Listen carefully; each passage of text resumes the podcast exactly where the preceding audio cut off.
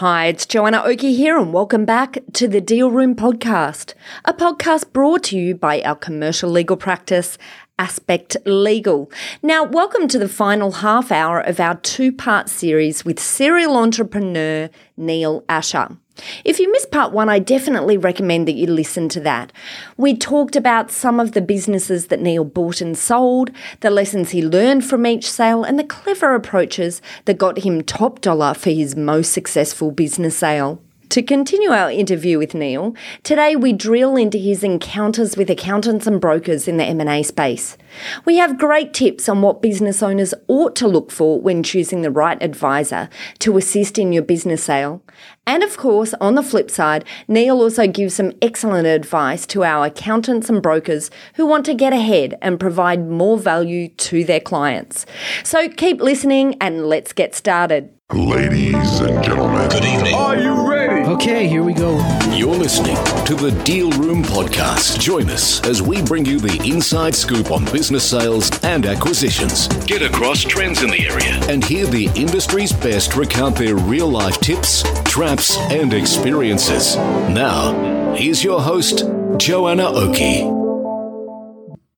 I just have a number of other very short questions, but Sure. I, I'd, I'd heard you speaking on a previous podcast about um, a business that you had bought um, and then sold that had taught you about some uh, issues in considering the timing of a sale. Oh, I know what we may be referring to. Okay, so I think I know, and if you're not, then I think it's a it's an instructive story nonetheless. Okay, good work. Uh, so I had a um, a life coach training company Uh huh.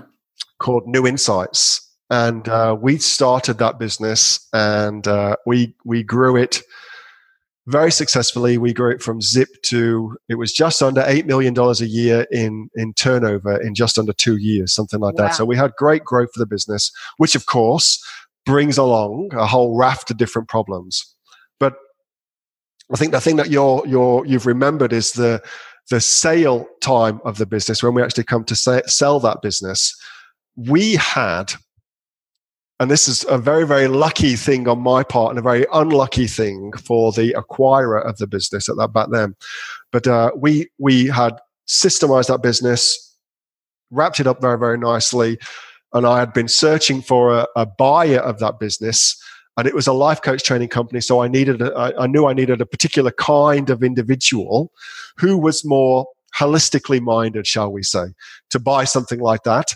And uh, and so we ultimately found a great guy uh, who would suit the business really really well and he had an existing structure that he could get some good he could bring the two businesses together and one would feed the other really really well anyway, so we we did the deal, and I did the deal back then. I did the deal on a vendor finance deal. So we had sold the business for I can't remember. It was just under a million, something like that.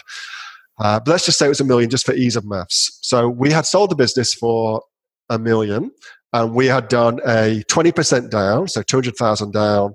With the rest of the money based upon the cash flow of the business at that time, um, to then pay off using something like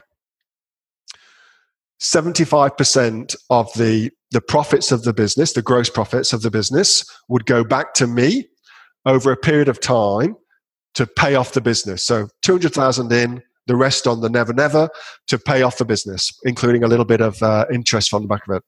And that was really, really good. He was happy with that. I was happy with that. I knew the business was systemized. If nothing else, the systems that I'd built would ultimately pay me off the money that I, I was owed. And of course, we had a, a personal guarantees in place and that sort of thing. So I knew it was all going to be all good.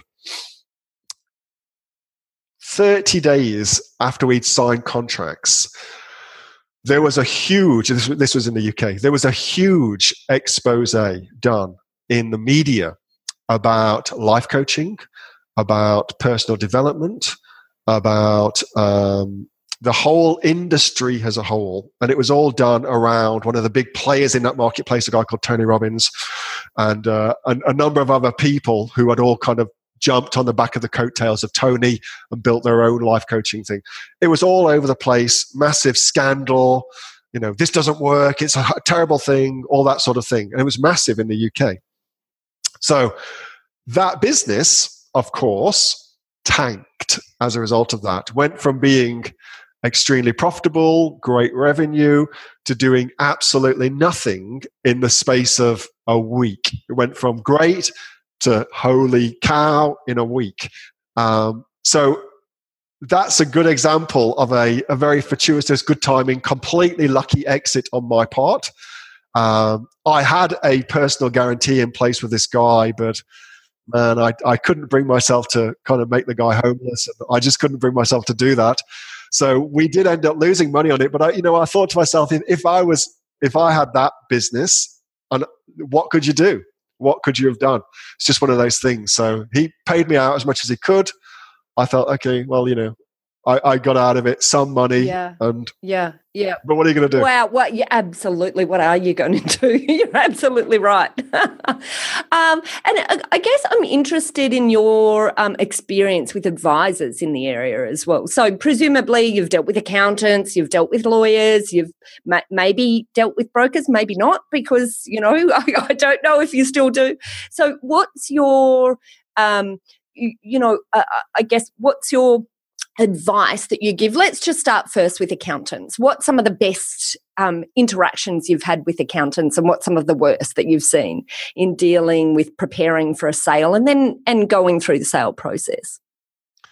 When I was selling um, that life coach training company, we had um, we had built the business from zip to eight million in turnover, and um, I, me and my wife built that and I said to my wife, look, you know, we, it's on a roll.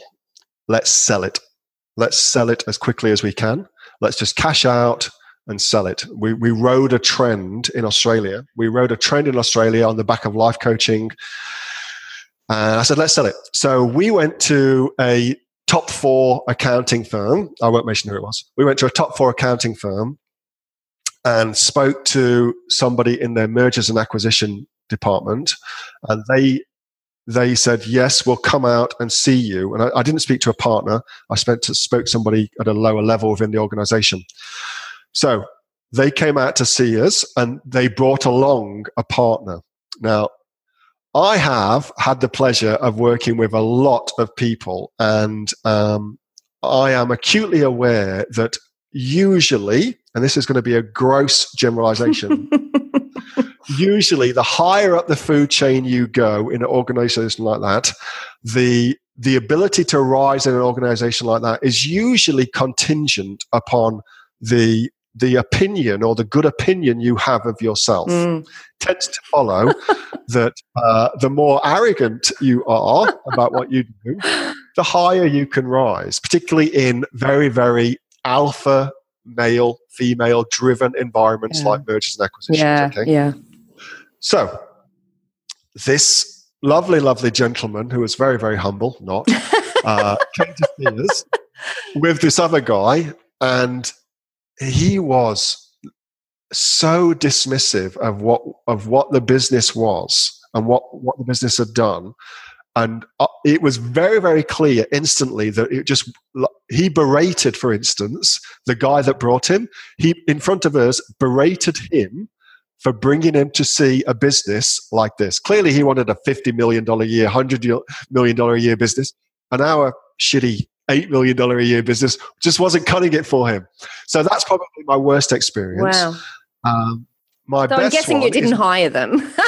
no, them. Good work. No, they were not hired. Although you know, I have, I have, um, I will gladly put aside my own um, uh, opinions of people. If I think they can do the best job, I don't really care how arrogant or obnoxious they are. If I think they can do the best job, whatever, I'll just hire you. It's all good for me. But uh, the best, the best experience, particularly with accountants, are the accountants that um, are entrepreneurial in their own mindsets. And what do I mean by that? Well, I have found usually there are two types of accountants. There are people who will tell you what, what you cannot do. And there are people who will tell you what you cannot do and give you solutions that might just work to do it anyway. Right. And so, depending on what I'm looking for in any given business, uh, you need both. You need both. Some people you need to be uh, extremely narrow in their focus of expertise and you need those people without a doubt for some for some applications in business. And you also need the people who say well you know you can't do that neil but here's a way that you could do it. If we did it this way then it might work. And you need those two people too. And generally speaking the first category of people you can hire for 50 100 dollars. The second category of people tend to cost 750 1000 dollars an hour. So the ability to think creatively about problems seems to, certainly within the accounting sphere, 10x your worth to any given entrepreneur. Yeah, that's. I, I think you know what that is such a useful insight that um, you've given, uh, and and I think you know it it's a way of thinking as well that you know people can develop you know if they um, if they realize the uh, the benefit to their clients and then you, you know um, presumably as you're talking about there is a benefit to them as well of um, increasing the value that they provide to their clients absolutely of being able to think absolutely. outside of the square and and not just come to uh, rash decisions based on the black and white text that they usually see you know to be able to think think creatively, as you put it, which I, I completely agree with. So, and how about brokers? I'm, I'm really interested in your um, thoughts about brokers, given you uh, you clearly were in the industry yourself. Yeah, uh, well, brokers, you know, are a great, great bunch of folks. I've had some wonderful experiences with brokers, and uh, unfortunately, with brokers, the thing that you are looking for is uh, is two things, I guess. First one is their their ability to get your message to the marketplace. So, because oftentimes a broker will become your de facto marketing department for your business, and so um, as an entrepreneur, you look at their ability to get your message out, and typically for businesses, the if you don't get any inquiries, then no amount of being the best salesperson in the world will sell you a business. So it all starts with inquiries. So I look at their ability to get the message out first. Where, where are they doing that? How are they doing that? Uh, what are they doing outside of that? Uh, and then, given that that's all in place, then you want to talk to a, a broker about the business. And I will always, always, always look for somebody who's had uh, consistent results selling the type of business that I am selling because we all have our own inbuilt preferences and likes and dislikes. Um, I may be the world's worst salesperson for, salesperson for selling hairdressing salons, for instance. I wouldn't have a clue how to do that. uh, but put me in front of somebody and get me to talk about online marketing and e commerce. And more often than not, at the end of the conversation, they'll be excited about e commerce, they'll be excited about uh, what's happening within the e commerce frame because it's something I'm passionate about. So I, I look to play to people's strengths rather than trying to get them to do something that is outside of their of their passions. That's that's what I've discovered. So there is no real one size fits all as terms as brokers comes. It's like real estate agents. If you're selling apartments, some people, for whatever reason, are awesome at selling apartments with beach views. You know, they love the beach. It's what they live for. I just love going down the beach. Bondi Beach is my favorite place to be. Oh, just look at it, Bondi. And they, they naturally sell for you. It's, it's, that, it's that natural enthusiasm that comes across and becomes contagious that ultimately makes a sale. Yeah. It's the same in businesses. Yeah. You want their natural enthusiasm to shine through for whatever sphere of business they love to sell. Yeah, yeah. So it's about finding their passion rather than you know the uh, going the scattergun, uh, which you know which, which, can happen. I've spoken to lots of people in the industry, um, you know, who feel they're in a position where you, they feel they just have to be very generic and take whatever businesses are around. But you're making a good uh, demonstration of the benefits for niching down, which relates relates to some of the stories actually you were talking about earlier about the, you know, heading into the Amazon market into pet uh, probiotics, which is really niching.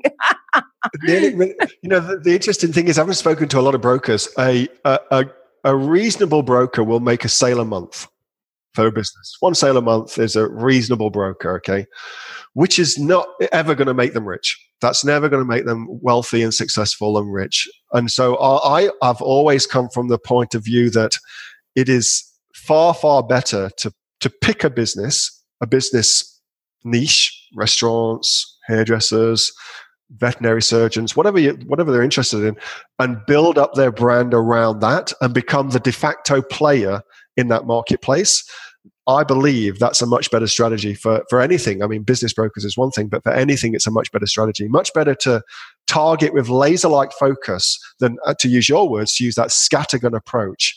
It's never going to get you a great result. Be, be the authority within selling cafes. Be the authority within doing that, and you'll get a much, much better result because you get to build a brand around who you are that then plays into the hand of if you're going to sell your restaurant you have to use whoever it may be. You know, if you're going to buy a restaurant, you've got to go to this person. They're going to get you the best deal. They get the best restaurants. They're going to get you the best deal. Mm. And as you say, better even if you have a bit of passion for that area too, right? Absolutely. Makes, more, makes life more fun too. Yeah, for everyone involved. Well, Neil, exactly. can I just say a massive thank you? Um, I've really enjoyed discussing um, all of these various topics with you. I, am I'm, I'm blown over by the number of uh, businesses that you have clearly built over time. You've uh, you've just provided insights from so many different perspectives. So thank you for your time. Um, and do you have anything that our listeners might be interested in contacting you for? If they're interested in contacting you, sure. Look, I, I, guess. Uh, well, first and foremost, let me just say a huge thank you for having me on the podcast. I have thoroughly enjoyed being on it. And uh, so, a massive thanks for having me on and for taking the time out of your schedule to ask me some really great questions where I've never been asked before, really insightful questions. So, thank you for that. Um, and if anybody wants to find out a little bit more, look, I don't do any business brokering or anything like that, but I do share a lot about marketing and about online e commerce, about how to sell things online uh, through my YouTube channel. And the easiest thing to do is to go to YouTube and just type in uh, Aussie online entrepreneurs or Neil Asher into YouTube, and you'll find me on YouTube, and you can watch hundreds of videos all about different aspects of marketing and how to make more money selling things online. Yeah, and I, I think um, you know. Uh, the things that you've been talking about today are, are, fundamentals of marketing, but fundamentals of marketing that are as imperative to um, you know an amazon based business as it is to a broking business as it is to an accounting practice as it is to any business that's looking to build to sell. So um, you, you, know I, I, thank you and um, i will be popping over to your youtube channel and we'll also be putting it into the notes because you've um, said so many things here that i think are, are really universally um, applicable to our listeners whatever they're doing at the moment. So Thank you. Um, and I hope you have a fabulous afternoon. Or is it morning there where you are at the moment, Neil? It's morning. It's 9 a.m. here in Portugal. Oh, so I'm living in oh, Portugal Oh, wow. I that split my time between the two countries. Oh, 9 a.m. here. Hard work, Neil. Hard work. it is hard work. Somebody has to do it. fabulous. Well, that's a wrap. That ends our insightful two part series with serial entrepreneur Neil Asher. The top three takeaways from today's episodes, as a little bit of a recap, are firstly, for business owners out there who are looking to sell in the future, look for an accountant who is entrepreneurial in their mindset. As Neil said earlier, find someone who doesn't simply tell you what you can't do. Instead, go for an accountant who goes further, who gives you solutions that might just do it anyway. So, for our accountants who are listening in, here's some helpful insight for you on how you might be able to add more value to your clients. Be creative in your approach to problems and take a step beyond mere compliance, what you can and can't do, and move into more of an advisory role where you suggest solutions that might just get things done for your clients. Secondly, in choosing a broker to help you sell your business, Neil talked about two important considerations. Number one, their ability to get your message out into the marketplace. And number two, get someone who's had consistent results in selling the type of business that you're selling. It's all about playing people's strengths. There's no one size fits all. And lastly, whether you're a business owner, accountant, or broker, get better results by finding your niche and building up your brand around that. Be the authority in your business space. And as we mentioned, it's even better if it's an area that you're passionate about. Once again, I hope you found this episode helpful. If you enjoyed what you heard today, please subscribe to the Deal Room podcast on iTunes or your favourite podcast player. And if you're one of our subscribers already, then thank you. We'd love to hear your thoughts though. So if you're enjoying what you're hearing, please leave us a review. This helps us reach more people. Well, thanks again for listening in. You've been listening to Joanna Oakey and the Deal Room podcast, a podcast proudly brought to you by our commercial legal practice, Aspect Legal. See you next time.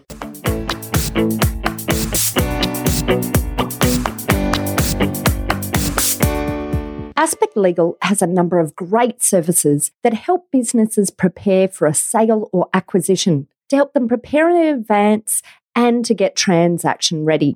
We've also got a range of services to help guide businesses through the sale and acquisitions process. We work with clients both big and small and have different types of services depending on size and complexity. We provide a free consultation to discuss your proposed sale or acquisition so, see our show notes on how to book a time to speak with us, or head over to our website at aspectlegal.com.au. Ladies and gentlemen. That will conclude this evening's entertainment. Thanks for listening to the Deal Room podcast. To find out more about this episode and other episodes in the series, check out the show notes or head over to our website at thedealroompodcast.com.au.